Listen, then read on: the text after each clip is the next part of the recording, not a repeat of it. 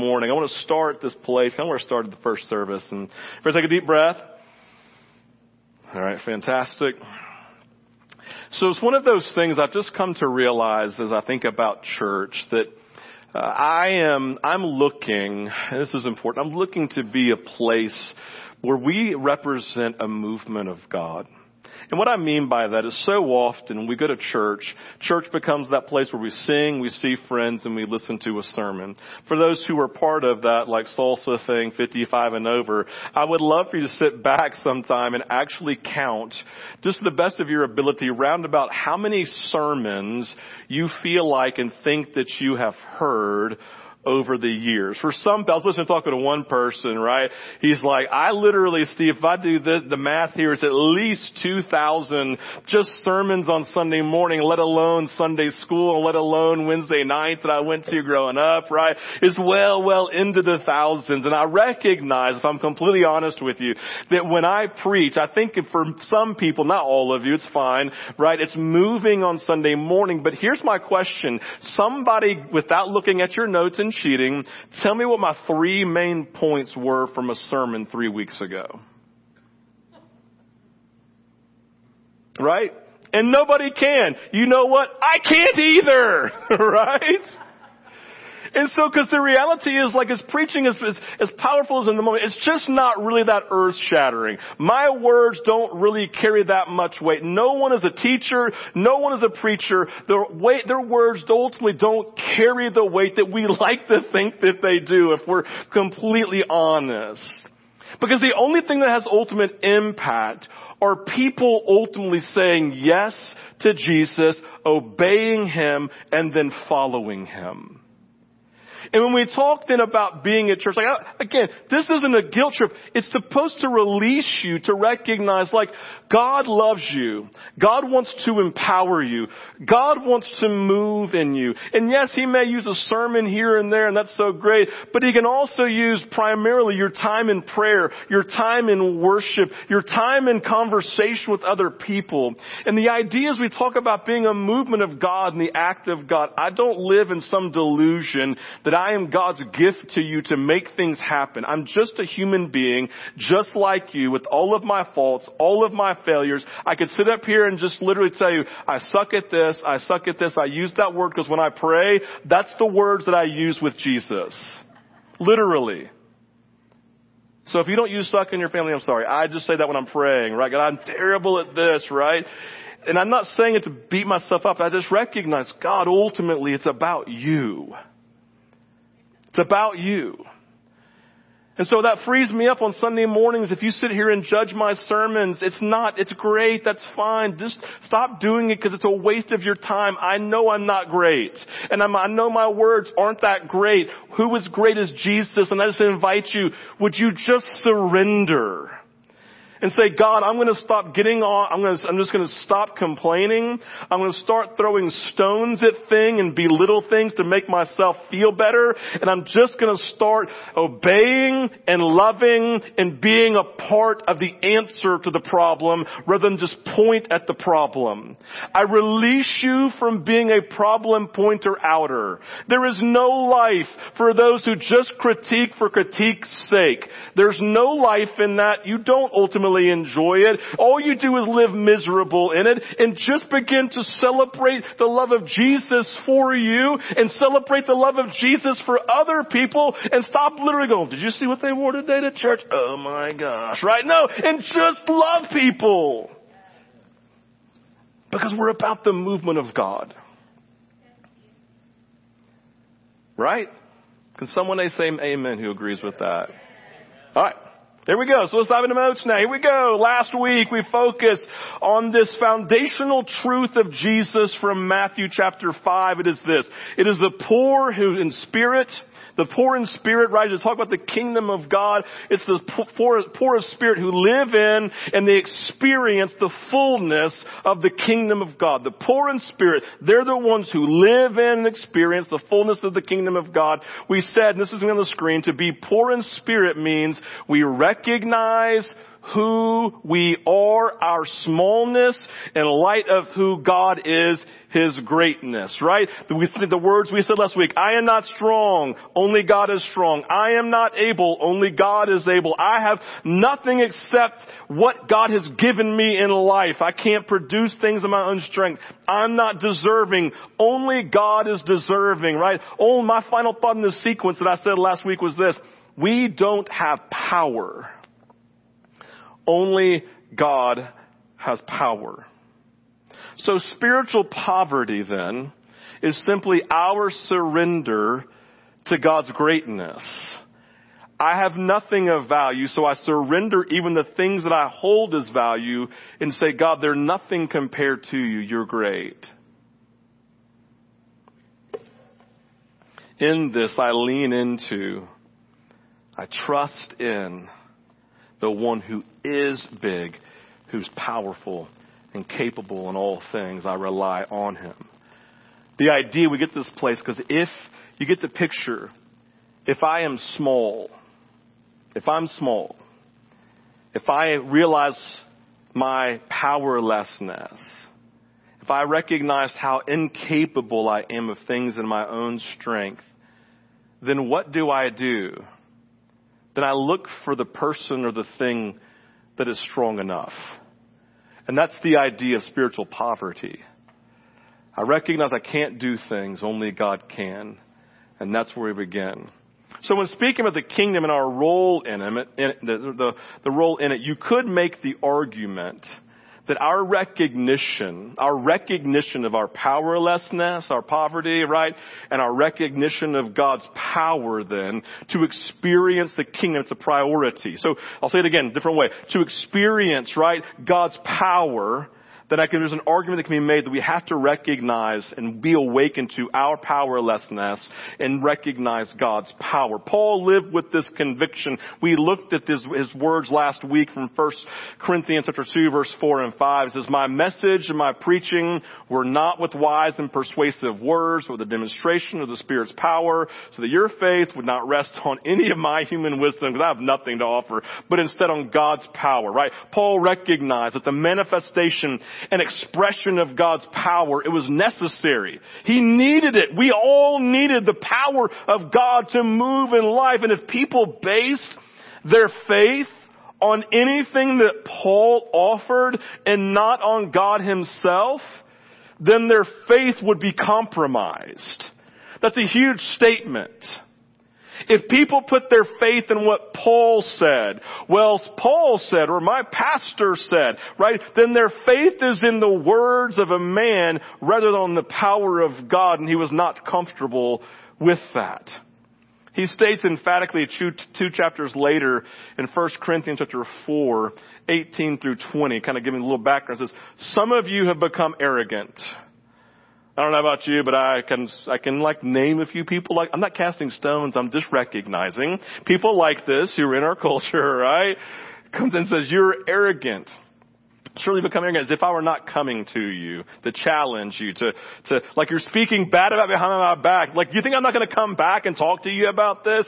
You're crazy, right? This is crazy here.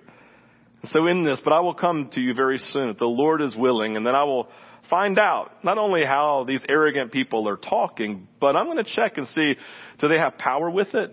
For the kingdom of God is not a matter of talk, but of power. You see, we want to be a people who go after the power of God, right? Not the talk of a human being. Right? You know the phrase talk is cheap comes to mind here. All that matters is the power of God, and I would say as well as the kingdom, our poverty of power.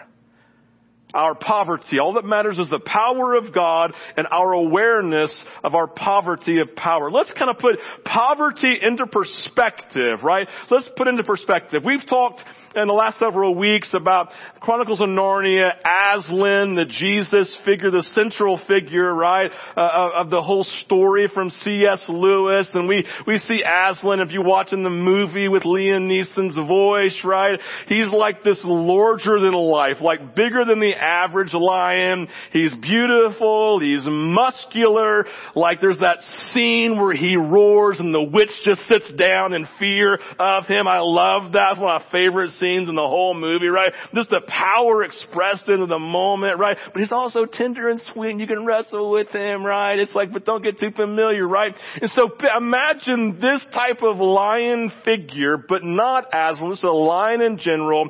And I put you in a 20 by 20 room, not 10 by 10, you're welcome, but a 20 by 20 room with that lion. And that, that lion's not eating, kind of like Daniel the lion's den, right? And you're bleeding somehow. I don't know how it happened, but you are. And he can smell it. No, you're sitting in that room 20 by 20 with a lion. Let me ask you a question. How strong would you feel in the moment?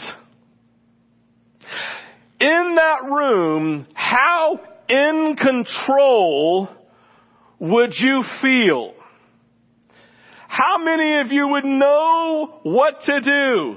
Cause I'm sitting in the room going, do I scream and put my hands up tall in the air like you do with a bear? Do I just play like a possum and play dead in the moment pretend like that? I don't know what to do cause I'm not the one in control in the room. I am in poverty of power.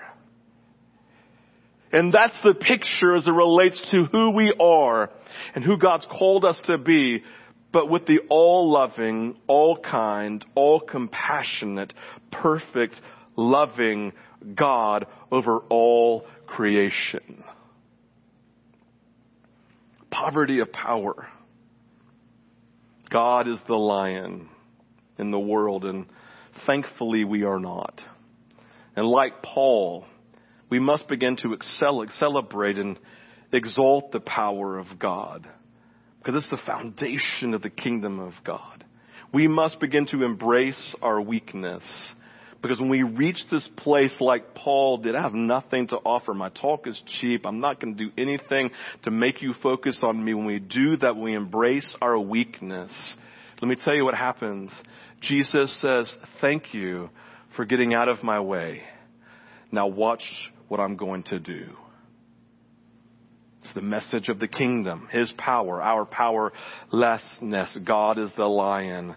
We are not. With that in mind, I'm going to focus on a couple of scriptures this morning, kind of painting a picture of God's power I'm going to kind of name some things you probably think of, others that you may not, and hopefully at the very end name something that's never crossed your mind about the power of God. I'm going to read two scriptures, okay, both from Matthew and 1 and 11 in chapter 12, and I'm, not, I'm going to give you like just like this much of what's available in that scripture. I'm not trying to break it all down and sound super smart. I'm just going to share with you some of the convictions I had while reading it around the power of God that I hope are helpful for you. And maybe even if we allow God to do it, right, to move beyond beyond the mind to the heart and say, God, would you make these words come alive? Then all of a sudden the power of God becomes something very real and tangible in your life and not just something you can talk about and share with others. That's the big win. Creates movement when the power of God's able to move. With that, Matthew 12. 22 through 28, you can follow along on the screen or on your own, or in your own Bible if you'd like to. Here we go, verse 22. Then they, this kind of the, the crowd, brought him, Jesus, a demon possessed man who was blind and mute, and Jesus healed him. So that he could both talk and see. All the people were astonished and said, could this be the son of David? So again, that's just a title connected to being the king and being the Messiah, right? Could this be the son of David? Verse 23. But when the Pharisees heard this, they said, it's only by Beelzebul, the right, the prince of demons, that this fellow drives out demons. Jesus knew their thoughts and said to them, listen, that's silly talk. That is the dumbest thing I've ever heard. He didn't say it like that. That's what he's meaning, right? Any, is every kingdom divided against itself will be ruined, and every city or household divided against itself will not stand, right? So this is, this is not logical. If Satan drives out Satan, he's divided against himself, right? Then how can his kingdom stand if that's the case?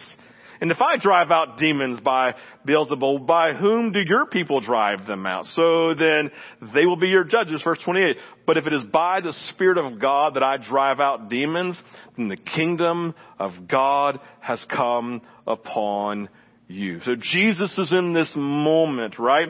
And you have this group over here who are followers, like, we think he's the Messiah. We have these Pharisees, religious leaders who are like, we don't know what the power is, but it's not from God, right? And so when they begin to speak, Jesus is being accused basically of being a magician using the black arts. That's kind of the idea, right? To cast demons out of people. The goal of his accusers is to, is to ultimately destroy Jesus' credibility so people will stop following Jesus and continue to follow them, right? The accusers are afraid because the power of God that Jesus is demonstrating is so Messiah-esque that people literally are asking in verse 23, is this the king we've been waiting for? Is he the son of God? Is he the Messiah? Right? There's such an expression of power.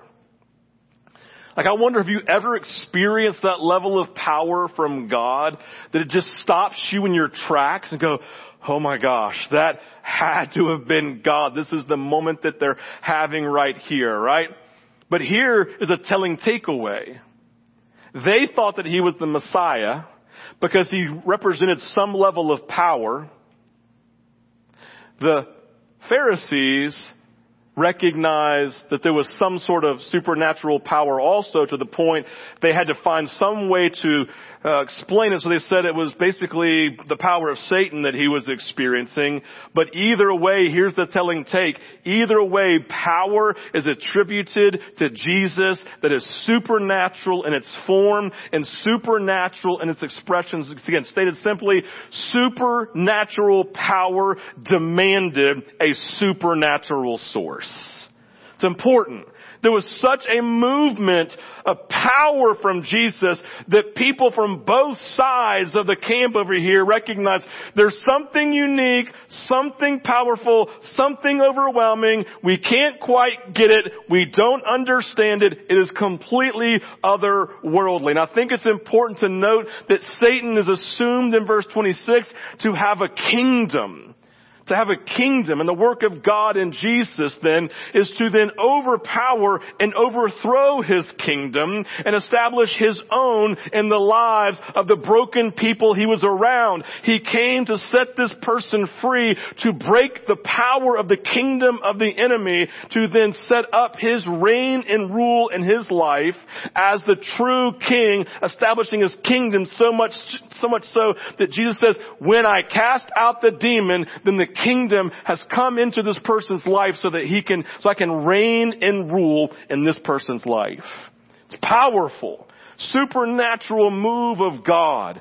Light always exposes and in a sense defeats darkness. King Jesus, He's coming to show I am superior.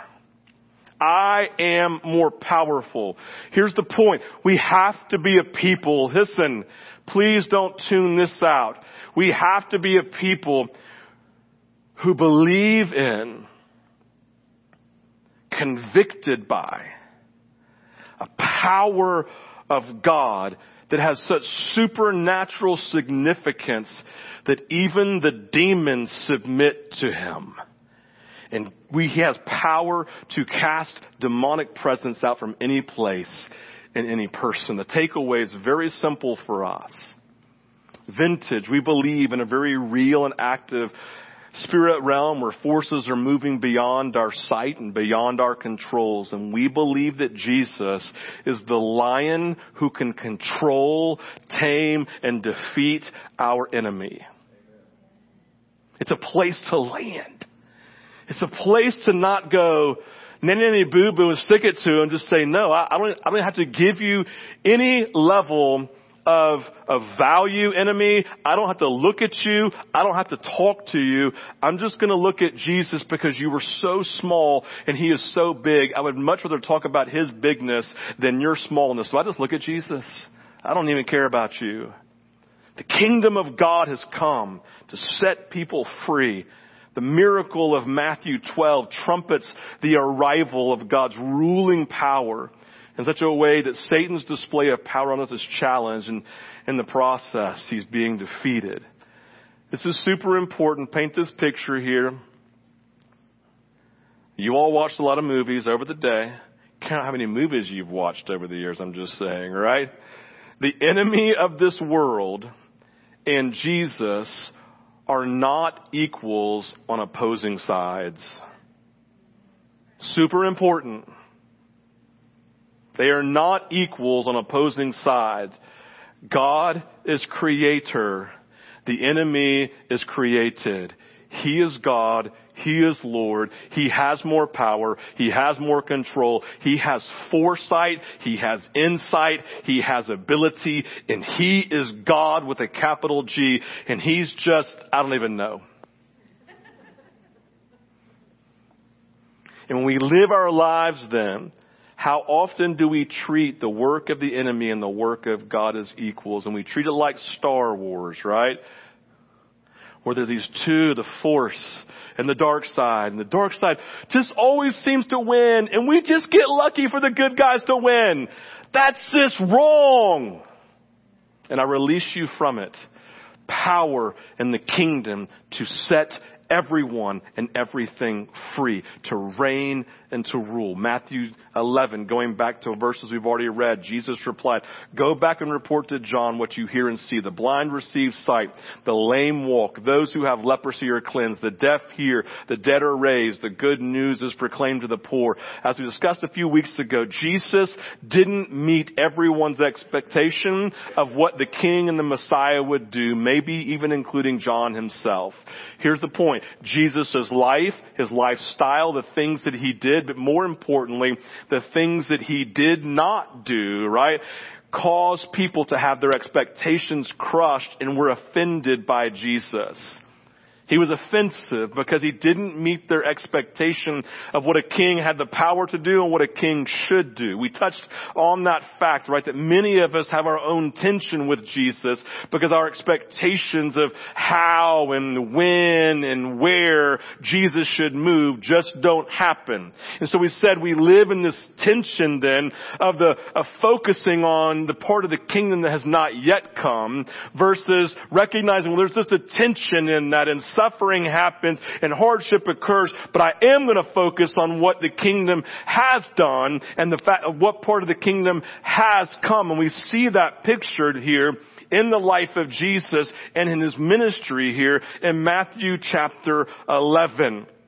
In this, we see this place of Jesus beginning to move. So the first thing that we see in Matthew 12, Jesus found, this is important, what the power of God does, how he moves with his kingdom. Number one, he finds those who are spiritually oppressed, those who are demonized, and he exhibits his power over the enemy, and he sets people free. Here we see Jesus expressing the power of the kingdom. I wonder how many of you literally, this, and this is, this is a little bit of story time. I'm going to tell one of my stories. It's all about Jesus, not about me. I just happen to be a conduit. Of the moment where I experienced this exact same thing that Jesus is naming. I've got multiple stories. You do too of God literally breaking the back of the enemy who was trying to crush people. I had this person come to me who this is a couple of years ago and they'd had some very traumatic things happen in their life and, and they were experiencing heavy, heavy doses of PTSD from sin that had been committed against them. They came to me and started talking about this piece and I, and I said to them, because of these pieces, you need to get into counseling to have someone walk you through this trauma. But the other side of this was she was also having suicidal thoughts and would lay in bed at night and hear voices speaking to her, telling her to kill herself. And we talked about it. I realized she was not making it up. It was a very realistic things. I said, are they like literal audible voices? She's like, I can't tell sometimes. That's a pretty big deal, right? And so I just look at her and I hear the Lord Sorry. Sorry. Heard the Lord say, it'll just take me three minutes. I looked at her and said, listen, this is crazy, but I felt like God just said, He can take care of this in about three minutes. Is that okay? Not your PTSD stuff, trauma, go to counseling. Suicidal thoughts, the voices you're hearing, God can set you free. She said it. Yes. I want to be, I don't know about you, but when you're demonically oppressed, you want to be set free. So, met she and her husband at her at their house and she's like literally at like like this, just kind of shaking and moving. And, was just, uh, and her and her husband, God love him. He's just like, I don't know. He starts naming all of these things. Well, maybe it's this. I'm like, I got you, bro. I got you. Appreciate your help. I know you love her, right? We're gonna take care of this. So I was beginning to ask her some questions. and I looked at him and said, I'm about things about to happen. Just don't freak out on me. Right? And he's like, okay, okay, right? He's like, what if they of me? Like, I don't know. We'll see be fun. And so, ask her some questions and just begin to pray. Say, Jesus, it's nothing to do with me. It's about you. Didn't raise my voice. I didn't get all wild and crazy. I didn't start rebuking things in Jesus' name. Just begin to pray. About three minutes in, literally, it's a great moment. Three minutes in, she goes, "Oh my gosh, oh my gosh, oh my gosh, oh my gosh. And her husband's like, ah, right? I'm like, what's going on? Is it good, Betsy? It's good, it's good. I don't know what's happening. All of a sudden I feel this, this weight lifting. It's like, am I floating? I'm, I'm on the couch, right? I'm still, I'm still, I'm still on the couch, right? I feel like I'm floating. There's such a lightness that's come over me. I don't know what to do. It's like, it's just like, ah, it's like, ah. And I'm like, I don't know, is it good? She's like, it's so good. It's so good. It's so good, right? And I'm like, it's good, husband. He's like, okay, right? It was a great moment. She was completely set free. I asked her literally like six months ago here. I was like, hey, just real quick. Have those voices ever come back? She said, never. The kingdom of God had been established and he was reigning and ruling over her mind in this area.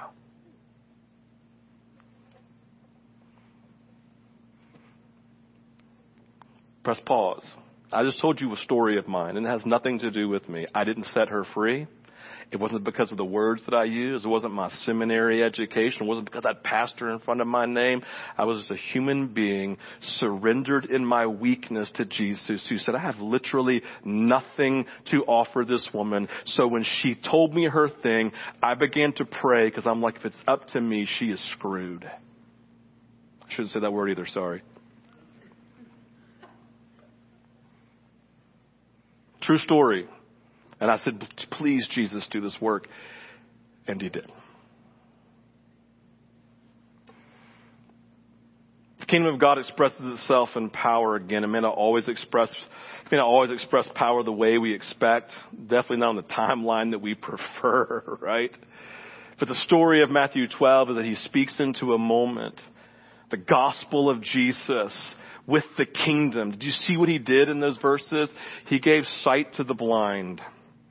He empowered the lame person to walk. He cleansed those who were unclean with leprosy. It was just a big deal, right? The deaf who could not hear, who Jesus prayed for and brought the kingdom into their lives, they received their hearing back. The dead were raised, not all of them, right? Lazarus was raised from the dead, maybe somebody else. And those who were, this is important, those who were living in poverty, who were not accepted, accepted culturally as equals to the, to the wealthy, all of a sudden had the gospel of Jesus proclaimed to them and they were allowed, not just allowed, invited into the presence of God.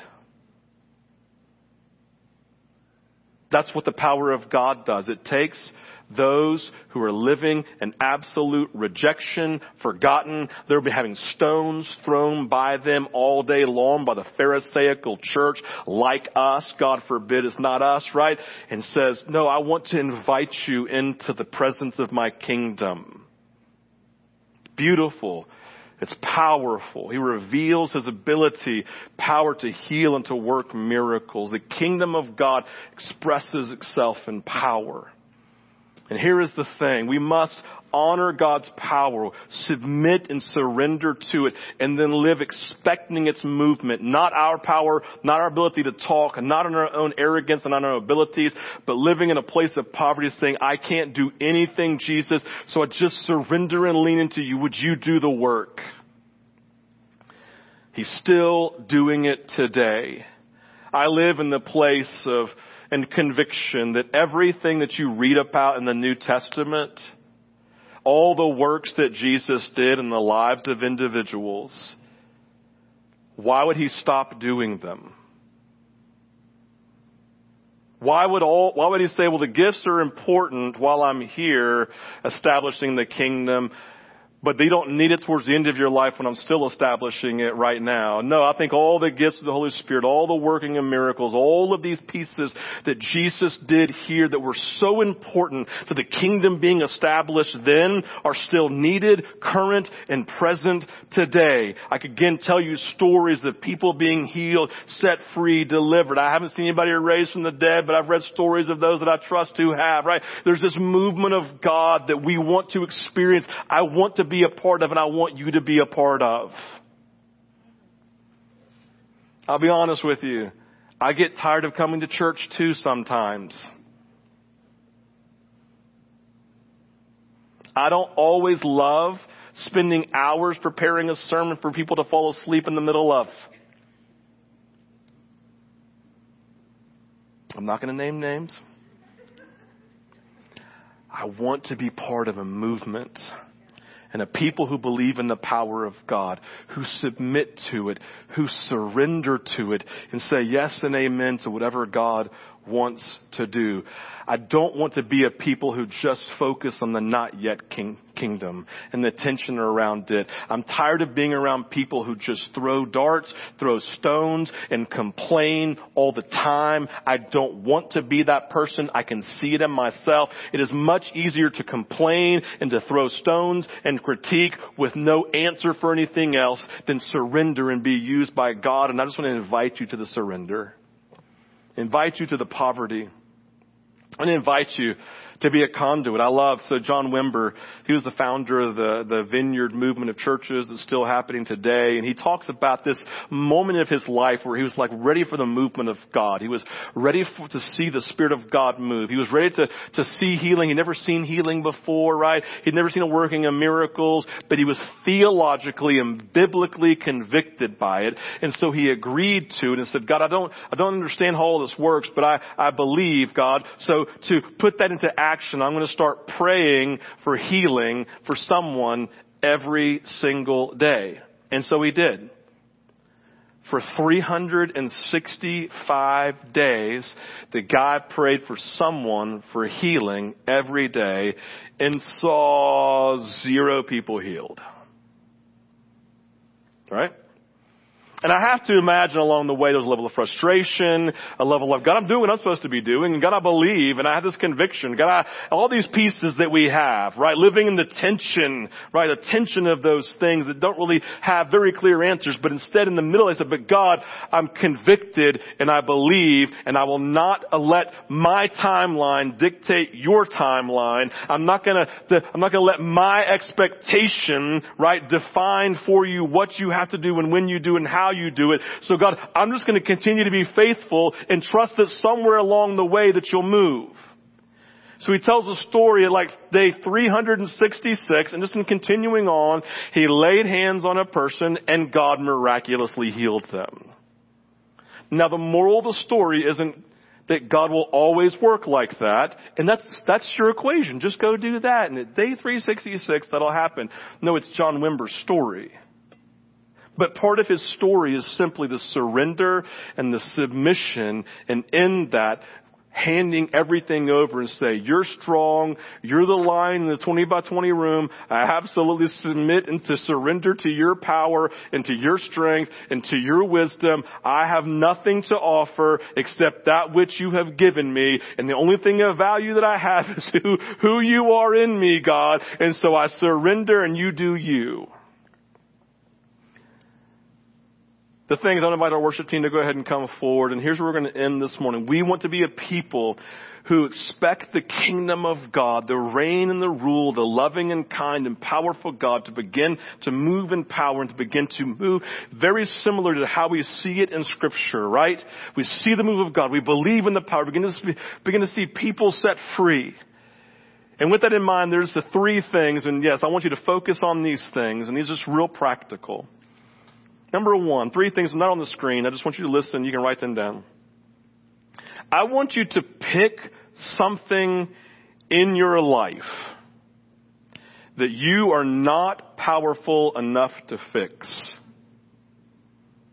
I want you to name it. I want you to put that thing out there. This is the thing that I'm just not strong enough and powerful enough to fix in my own strength. And I want you to simply begin looking to God's kingdom power with it. I want you to begin like diving in like, God, would you awaken me? God, this is the thing that's too much. God, would you just begin to show me this thing in light of the power of the kingdom? It may be your kid. It may be your spouse. It may be your marriage. It may be your job. It may be your neighbor. It may be something internal right here in your mind. I'm not asking you to do anything about it. I just want you to put it before God and ask Him to reveal to you how He sees it in His power and in His strength. I think so often we wrestle because we just don't have the viewpoint and the image of something that God has, and that's the starting point. Name the thing before God which may be scary. Trusting God may be scary. I just invite you to push through that and say, God, here's the thing that's just too strong for me to fix. Would you just begin to give me your vision and your perspective for it in light of the power of the kingdom? That's number one. Number two, would you pray and simply ask God to use you to be a conduit of His power? Just pray, say, God, today, today, Lord, would you use me as your conduit? You are like the extension cord, right? He's the power source. You're just a dead, nothing to offer power cord laying there until you plug in, right, to the power source. And all of a sudden, you're a live wire, right, to be used for his kingdom. You know what I'm getting at. So I'm not going to say you got to go to church. I'm going to give you until tomorrow morning. Maybe put it on a post-it note. Put a post-it note by your bed and say, God, today, I surrender in my poverty of spirit to you. And I say, Jesus, I just simply want to be a conduit of your power today. Use me in the life of anyone that I meet in Jesus' name. And then start looking for it. You may go 365 days doing that with nothing. Right? You may even go 366 days. But in this, somewhere along the way, God will begin to move. So pray and ask God to use you as a conduit for His power. And then three, just love people in need with the power of Jesus. So pray for healing and miracles. That'd be, that'd be amazing, right? But you're also loving people through God's power of humility, of selflessness, and of patience and compassion. You want to see the power of God? That's, in my opinion, the greatest expression of the power of God moving through you. I can pray all day long for someone I don't like, for healing, and then walk away and go, whoo, prayed for healing, did my part to walk with them in patience and compassion for a long period of time, that expresses, in my opinion, the greatest level of power from God in my life. So what I'm saying, love people in need with the power of Jesus. Maybe it's prayer and maybe it's just expressing a patience and a compassion. And really what you want to do is slap them across the face because you're frustrated. And you know what I mean? All right. I'm done. Let's pray.